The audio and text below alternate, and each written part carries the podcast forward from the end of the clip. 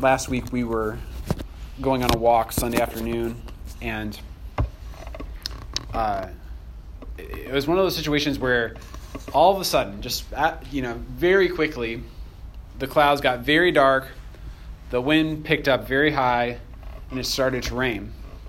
And my boys, before all that happened, had been, you know, having their good old time as they were going through the streets and riding their bikes.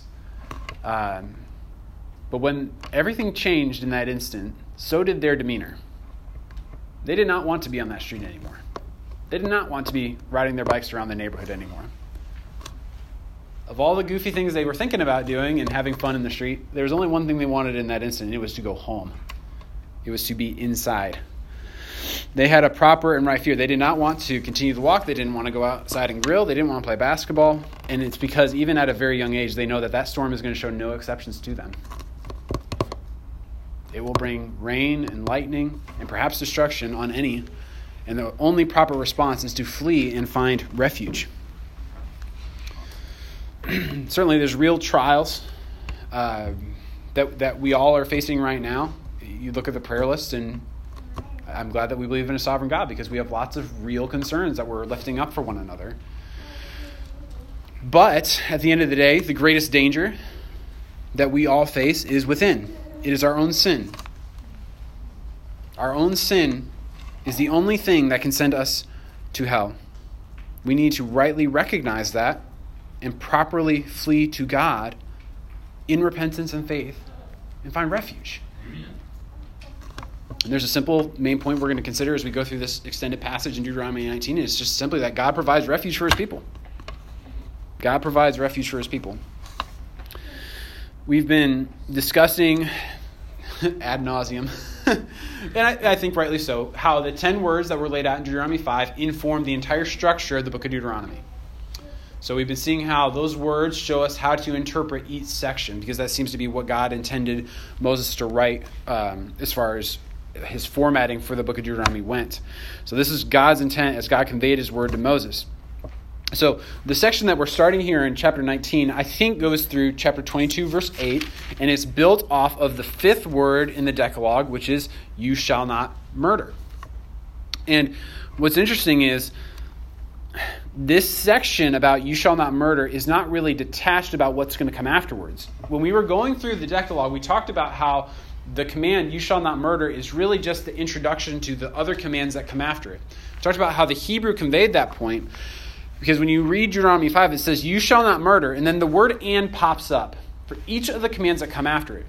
Meaning every command that comes afterwards is tied to the command, You shall not murder. So it says, You shall not murder, and you shall not commit adultery, and you shall not steal, and you shall not bear false witness against your neighbor, and you shall not covet your neighbor's wife, and you shall not desire your neighbor's house, his field, or his male servant, or his female servant, his ox, or his donkey, or anything that is your neighbor's.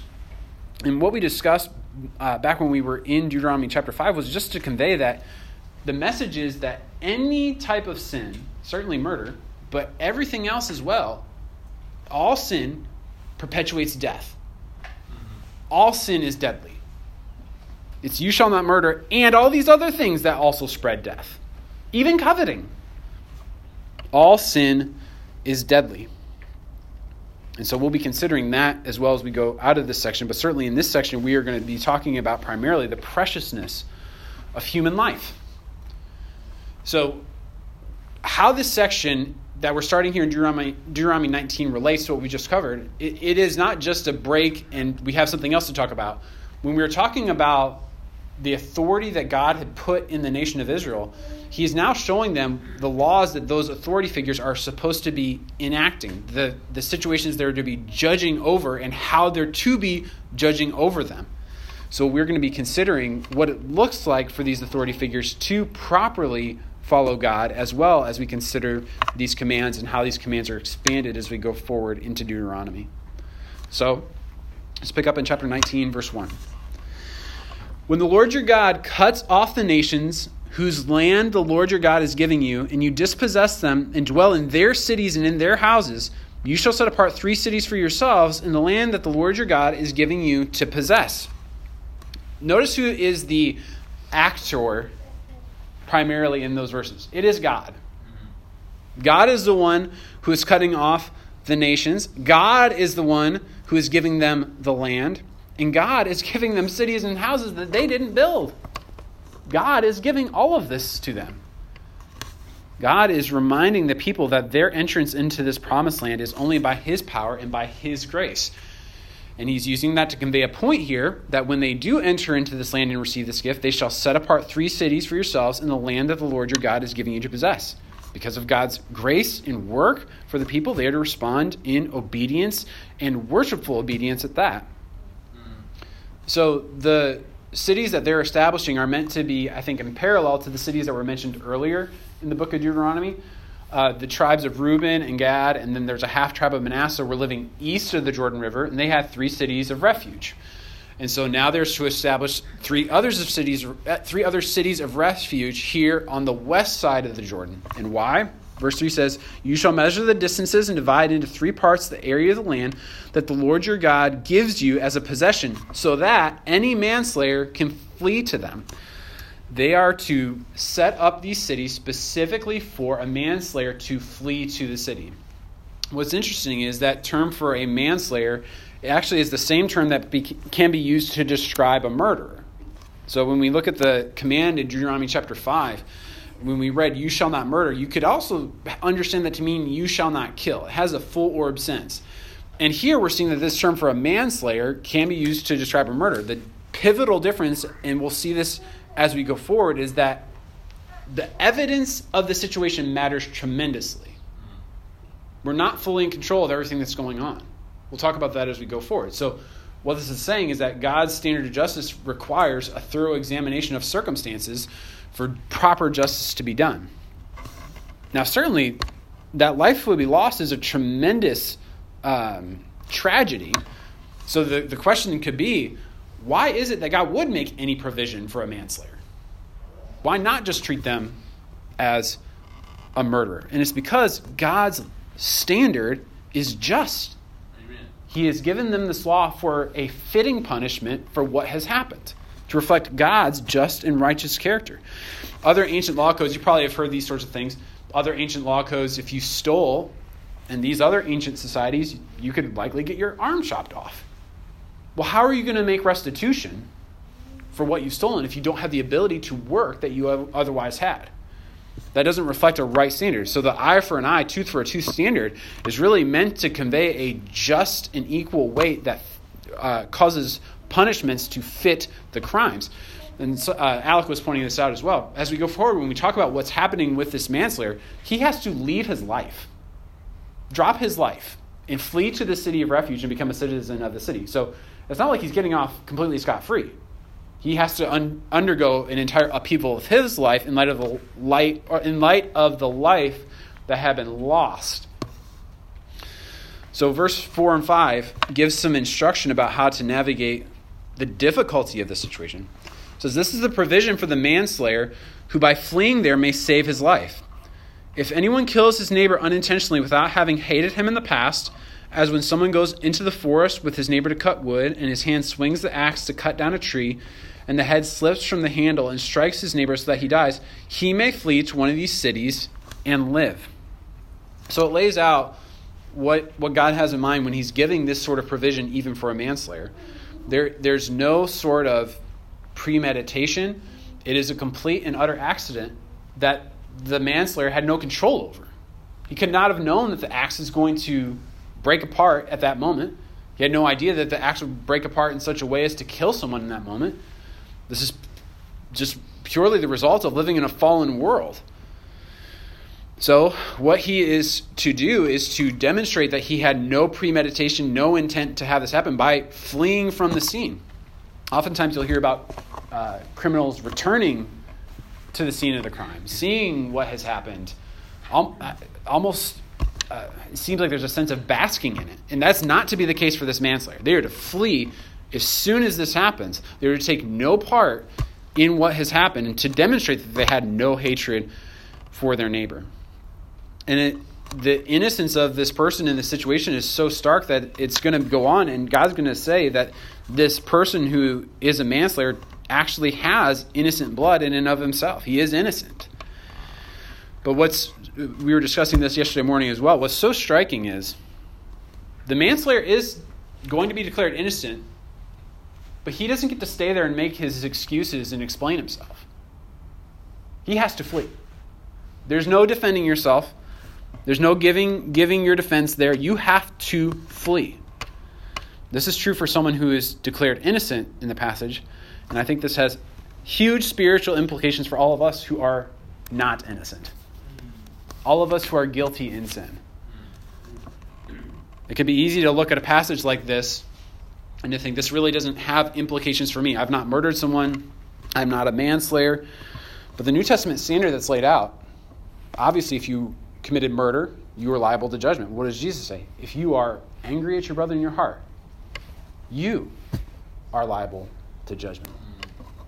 Anger is set up as murder because of how it dishonors God. That hatred conveyed towards one, to another human being, even from the heart, is the same heart that is at play in an instance of murder. And indeed, we were discussing this yesterday. This conveys this point is conveyed in the fact that all of sin, the wages of all sin, is death. So this is conveying something about how we are to treat sin. We are not to dabble with sin, we are to flee from sin. We are not to be those who accommodate sin, we are to be those who cut it off. We are not to be excuse makers, we are to be repentant. And we have an instance here where we see what happens if we don't flee. Verse 6 says, Lest the avenger of blood in hot anger pursue the manslayer and overtake him, because the way is long, and strike him fatally, though the man did not deserve to die, since he had not hated his neighbor in the past. Therefore, I command you, you shall set apart three cities. So, in this, this section, it's talking about this avenger of blood pursuing the manslayer. If the manslayer is not obeying what God's word says here to flee to that city of refuge, the avenger has the right to, to come up to this, this manslayer and to execute a sort of justice on him and to strike him fatally. So the question is who, who is this avenger? So the, what's interesting is the term here for avenger is actually the same word used in the book of Ruth to talk about a kinsman redeemer the avenger is a redeemer. What that means is his role is is to be a, a family member who essentially settles the estate of a family member who died. He has a duty to honor his deceased family member by rectifying his estate. Now, in this instance, it's making sure that the person who killed him has justice performed upon them. Or in the case of, uh, if they don't, like in the instance of Ruth, Ruth's deceased husband did not have a son. He had no one to perpetuate his name. And so the kinsman redeemer was supposed to perpetuate his name in the land as a way of honoring his family member. And again, we're, we're seeing here that this person, the manslayer, is innocent, and yet it is so right for the avenger of blood, if they are treating this death as flippant, to bring about a justice upon them. And again, if that's true for someone who is innocent, how much truer is it for us who are indeed guilty? We'll talk about this more as we go forward in the, in the passage, but Jesus is simultaneously going to be the kinsman redeemer for his people, but he is also the avenger of blood on all the guilty. Acts 17, Paul's laying out that God has declared that Jesus is to judge the living and the dead by raising him from the dead himself. This has been declared, it is going to happen. And so we all have to hear that message and flee for refuge that we might not come under his right wrath against our sin. It's, it's very true, and, and you see this in the Psalms. It's very true that people suffer tremendously at the hands of other people. It's very true.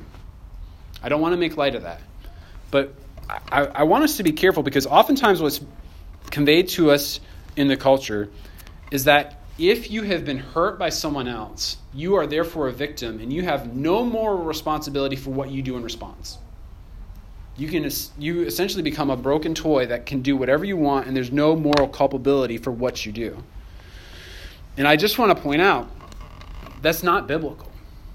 You see this in Psalm 25. Psalm 25 talks about the persecution that's coming upon the psalmist, and yet he is confessing his own sins to God at the same time so that he doesn't come under God's judgment.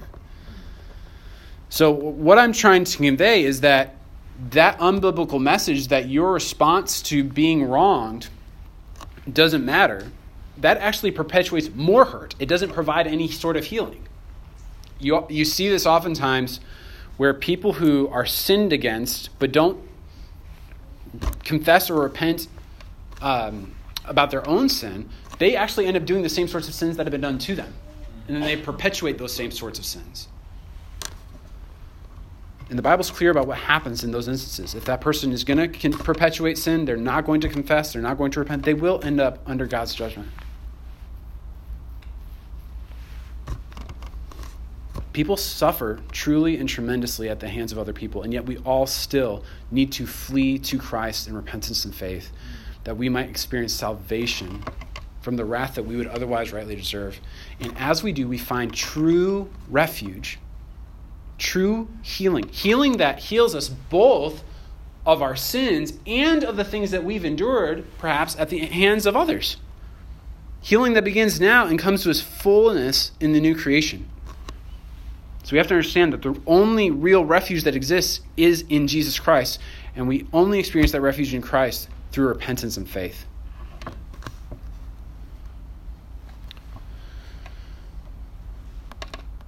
verse 8 says, And if the Lord your God enlarges your territory, as he has sworn to your fathers, and gives you all the land that he promised to give to your fathers, provided you are careful to keep all this commandment, which I command you today, by loving the Lord your God and walking ever in his ways, then you shall add three other cities to these three, lest innocent blood be shed in your land that the Lord your God is giving you for an inheritance, and so the guilt of bloodshed be upon you.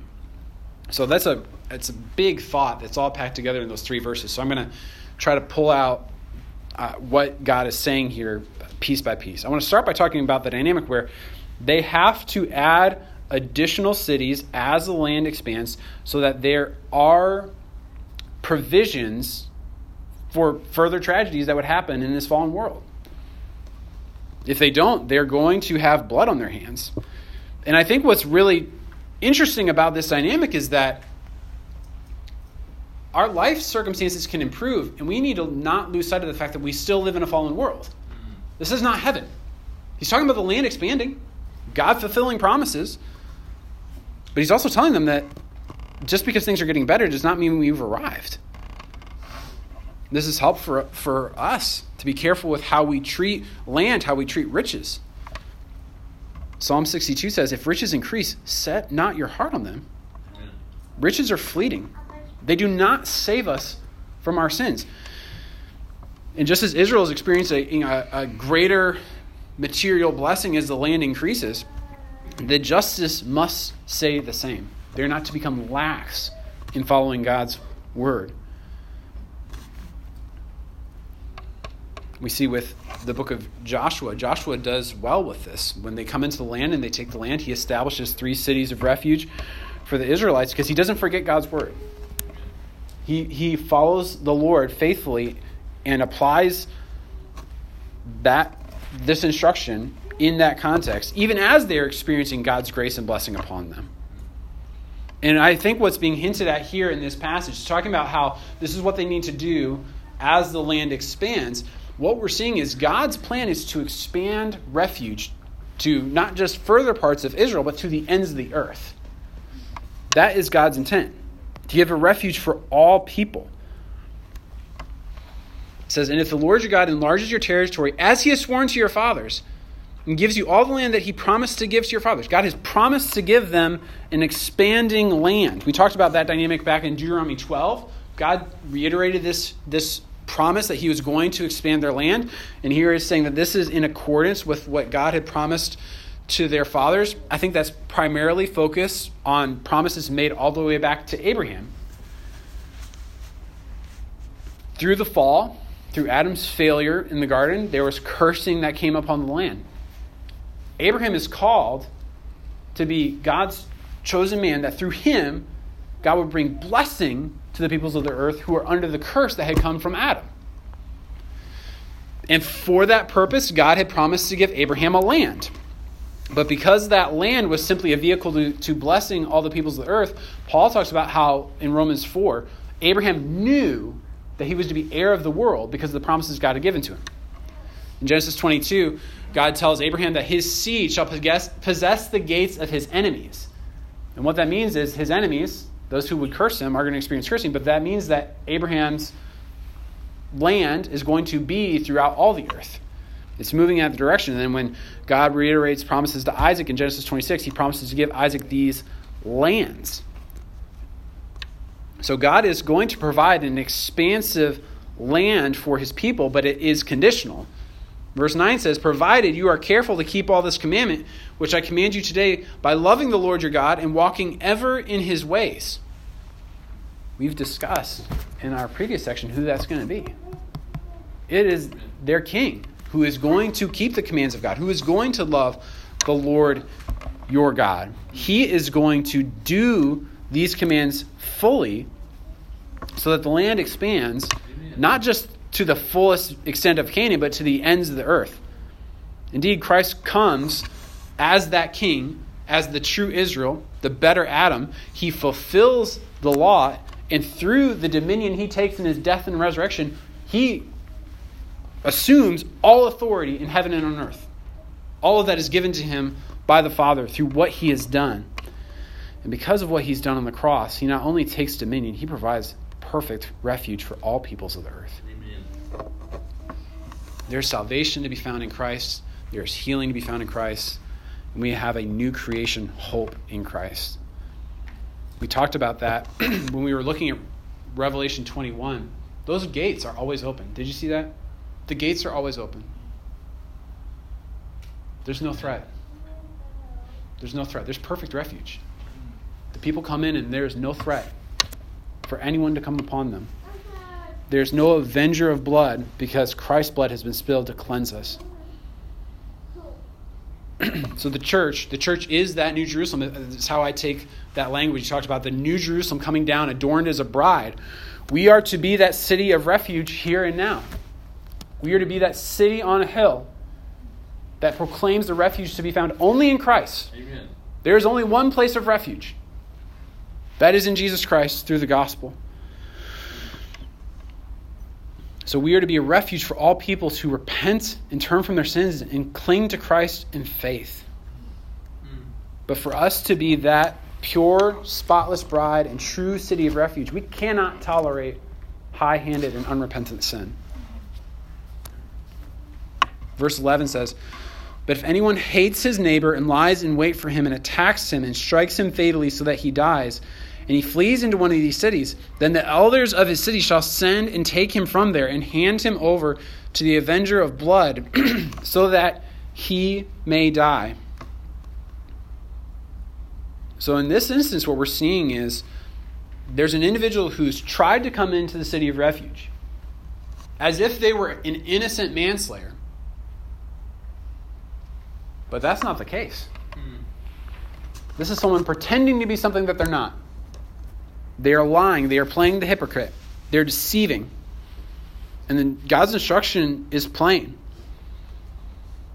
Then the elders of his city shall send and take him from there and hand him over to the avenger of blood so that he may die. They are to provide this murderer no quarter. How do they know? Well, it seems that the elders of his city had done examination of the evidence. That's going to come up here at the beginning of chapter, or I'm sorry, at the end of chapter 19. We had seen other passages earlier in Deuteronomy emphasizing the necessity of thorough examination of evidence to substantiate a claim. You see that in Numbers 35 when it's discussing these cities of refuge as well. It says, If anyone kills a person, the murderer shall be put to death on the evidence of witnesses, but no person shall be put to death on the testimony of one witness. So, what, what's being talked about here in verses 11 and 12 is an instance where someone has fled to the city of refuge, but the evidence shows that they did not accidentally kill this person, they intentionally killed this person. And that avenger of blood is then to fulfill his family duty, to do what God had called for in Genesis 9 that if a man sheds another man's blood, then by man shall his blood be shed. Amen. That's, that's what this avenger of blood is to do, is to follow the word of God. Additionally, the government in our day per Romans 13, is to wield the sword in such a way as to punish the evildoer who would kill another person. And verse 13 gives further instruction on this. It says, Your eye shall not pity him, but you shall purge the guilt of innocent blood from Israel, so that it may be well with you. They are to execute this justice on the murderer and not have pity. Their pity should be upon the person who was murdered. We need to speak prophetically to our government that they would indeed enact laws that are in accordance with God's word that treat murder as murder. The death penalty is biblical for murderers. We should not equivocate about that. And we need to treat all murder as murder.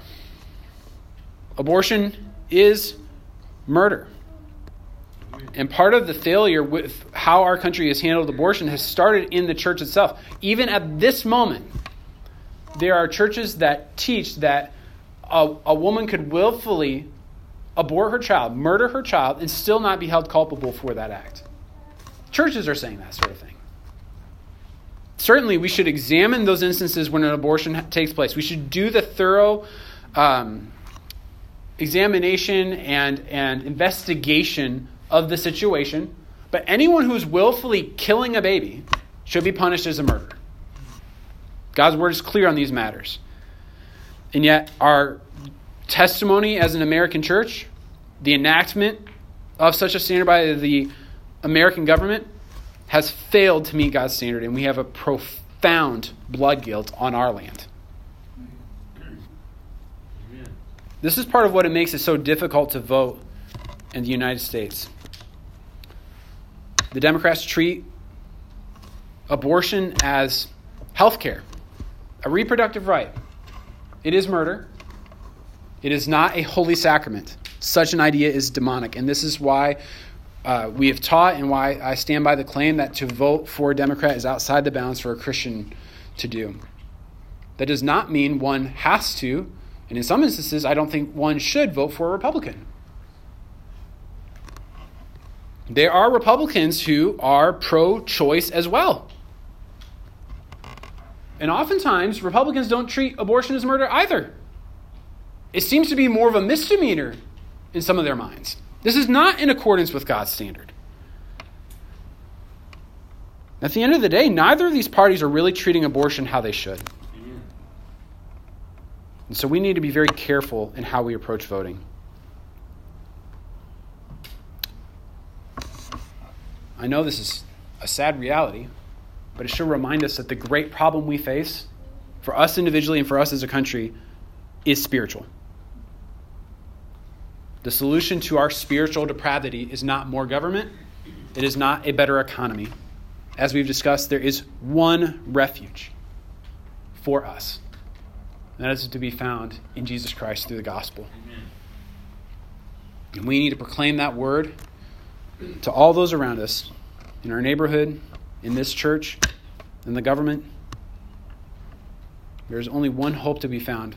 We should not rest our hope in politicians, we should rest our hope in the King.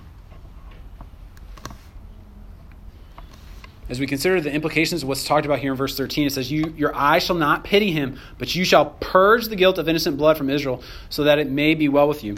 This has implications for the church as well. For the church to be healthy and biblical, the church must be intolerant. I'm going to say it again. For the church to be healthy and biblical, it must be intolerant.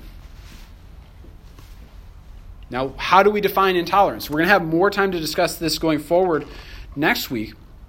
But intolerance is defined by God. It's not by our standards or what we think culture should be. It is defined by what has God said. You have an instance of this in 1 Corinthians 5.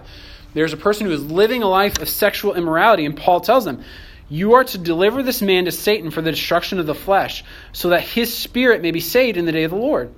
Your boasting is not good. Do you not know that a little leaven leavens the whole lump? He goes on to say, God judges those outside, purge the evil person from among you. Paul has in mind this purging impurity of Deuteronomy when he's talking in 1 Corinthians 5. They are to be careful about this leaven being in the midst of them.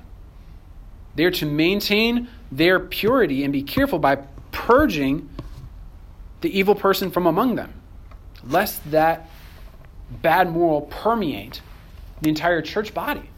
Hmm. We've been talking about here how the instance of a person who's guilty of murder, they are handed over to the avenger of blood. In 1 Corinthians 5, the person's handed over to Satan. Hmm. They're handed over to Satan so that in their following of Satan, they experience the consequences of following Satan. But in God's grace, this is a gift. It is for the destruction of the flesh, that they might be saved. So that his spirit may be saved in the day of the Lord. So when I say the church must be intolerant, that is based on the standard of God's word, and it is for the express purpose of redemption, of repentance, of restoration.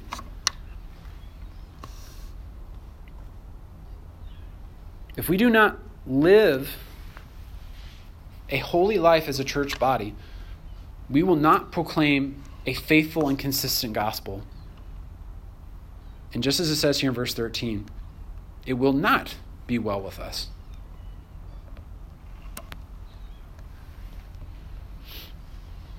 Verse 14 says, You shall not move your neighbor's landmark, which the men of old have set, and the inheritance that you will hold in the land that the Lord your God is giving you to possess. Now, you might have a reaction to that verse that was kind of similar to mine when I was reading this earlier uh, to get ready for this week. It kind of strikes you how does this fit in the context? It seems a bit random. But if I can offer a couple things, the words here about the inheritance that you'll hold in the land that the Lord your God is giving you to possess, that's actually really similar phrasing to the very beginning of the passage. You shall set apart three cities for yourselves in the land that the Lord your God is giving you to possess. This is from verse 2. So, this is kind of tying right back into the beginning section discussing manslaughter and then murder after it. And in a, in a way, it's very similar actually to what we were looking at when we were looking at the 10 words from Deuteronomy 5 and how after you shall not murder, all those other commands are linked by the word and. So, this person who is stealing by moving a landmark is acting in a way that's contrary to life. That sin is going to breed death.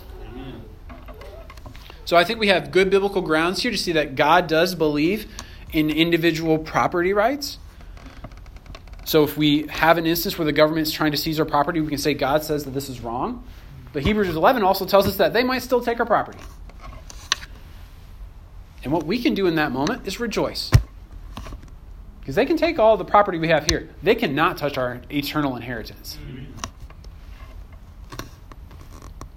As you go forward in the Old Testament, one of the commentators that I was reading was talking about passages that talk about this moving of a, a landmark, and it's laid out as a very um, heinous sin to God. To, to not trust God to enlarge your land according to his promise, but I think Alec was mentioning this yesterday. To enlarge your land based off of your stealing was a significant crime in God's eyes. And the question is why? What makes this something so heinous to God? I think there's a few different factors that all culminate together here. One of them is that the person's livelihood is coming from that land that you're stealing. So, in that way, we see the pursuit of death, taking away livelihood. Additionally, the verse says that this is uh, a landmark which the men of old have said. Their ancestors have given them this land. This is part of their heritage and family life. But also, it says that this is the land that the Lord your God is giving you to possess. This is a gift from God. And if we think broader, we can understand how land is important to God. God made his image bearers from the dust of the ground, from the land. God sustains his image bearers by providing for them produce that comes from the ground. Deuteronomy 12, as we've mentioned earlier, how there's uh, some parallel there. Deuteronomy 12 talks about how God wants to dwell with his people in the land. Leviticus 25 talks about how the people are not to sell the land because the land ultimately belongs to God. He bestows it on the tribes by lot. And the ultimate problem here is that the land is meant to be reflective of the glory of being with God and experiencing life in God's presence. to steal from that from someone else is an affront ultimately to God. It also reflects a discontentment with what God had given that individual. And that inheritance the individual has is meant to reflect of how the Lord is their chosen portion and cup. Psalm 16. The Lord is my chosen portion and my cup. You hold my lot. The lines have fallen for me in pleasant places. Indeed, I have a beautiful inheritance. David's using language from the book of Joshua to talk about how the inheritance in Joshua is just a taste of the ultimate inheritance they have, which is knowing God. So, for us who have been adopted into God's family, who have that eternal, inheritance we've been discussing, we need to be a people that's profoundly content in this life even if it is just with food and clothing. For us as a church, uh, we were talking about this yesterday as well. For us as a church, we get to practice this together in some form or fashion. It would be nice for us to have a good brick and mortar building that was ours and that we owned. That would be nice. But I think we can be very thankful that we have a space to meet in in general. That's a huge blessing in and of itself. We don't deserve to have a space, but God's given us one. We can be thankful for that. We can also be thankful that we are a church that is seeking to be always reforming, and God is giving us grace to make us more like His Son. There are plenty of churches that have big buildings and very little health. I would be I would much prefer that God be bestowing much health on us and us have no building. We are very blessed. We should be a very thankful people. The problem with discontentment is not just that we will be unhappy, it's that it will breed a constant unhappiness that we're never thankful for what God gives us. And in that, we will never be praising God for what He has provided. And what that's going to breed is death, because it's going to hinder our worship of God. We see a lot of these threads. I mentioned earlier the book of Ruth and the kinsman redeemer there. Boaz wanted to marry Ruth there was a redeemer, a kinsman redeemer, who was closer in line, a closer kinsman than, than, than Boaz was. And so he had the first right of refusal in the situation. And what we see from that kinsman redeemer is that he ultimately does not want to redeem because he does not have a high regard for the land of his deceased relative. He does not have a, a high regard for Ruth as an image bearer. He doesn't have a high regard for that family member who died so as to perpetuate his name by giving him a son. And what that ultimately reflects is that that kinsman redeemer, who's not named in the scriptures, does not have a high regard for God. He disregarded his duty, he disregarded his family, and his name is disregarded from the biblical narrative. We have the same propensity, though, to disregard God, to disregard others, to focus on what we have, and to neglect our duty to praise God and to love others. And this earth is filled with such guilt. In Numbers 35, when it's talking about the manslayer who flees to the city of refuge, the only way they can leave that city of refuge and resume a somewhat normal life is through the death of the high priest. And we can praise God that we have a high priest, a perfect high priest of a new and better covenant, who is a faithful kinsman redeemer. Christ indeed has purchased us through his own blood shed on the cross, through his death as our faithful high priest. And we have both refuge and a beautiful inheritance in him. We are a bride who has been cleansed through his blood, given perfect refuge in him. We are made that new Jerusalem, prepared for dwelling in the new creation, a land where there is no sin, there is no evil, because the Lord is making all things new, and He is and will be in our midst. For those who remain in sin and indeed seek to shed the blood of the bride of Christ, Alec was mentioning this yesterday. Revelation 6, you see a portrait of, of how God responds to this. There are saints who have been martyred who cry out, How long, O Lord, till you avenge our blood? And the rest of the book of Revelation is that answer. God is going to avenge. And all those who remain in their sin will see Christ not as the kinsman redeemer, but as the avenger of blood for those who have sinned against his people. Because he is both. He is the avenger of blood on the wicked, he is the kinsman redeemer for his bride. So it behooves us to flee from sin. Amen. To turn from sin, to cling to Christ in faith, to trust Him, to follow Him. And even through the difficulties, to know that He is our refuge, He will continue to give us refuge, and we can be a people filled with thanksgiving. The Lord is our chosen portion and our cup. You hold our lot. The lines have fallen for us in pleasant places. Indeed, we have a beautiful inheritance. Let's pray together.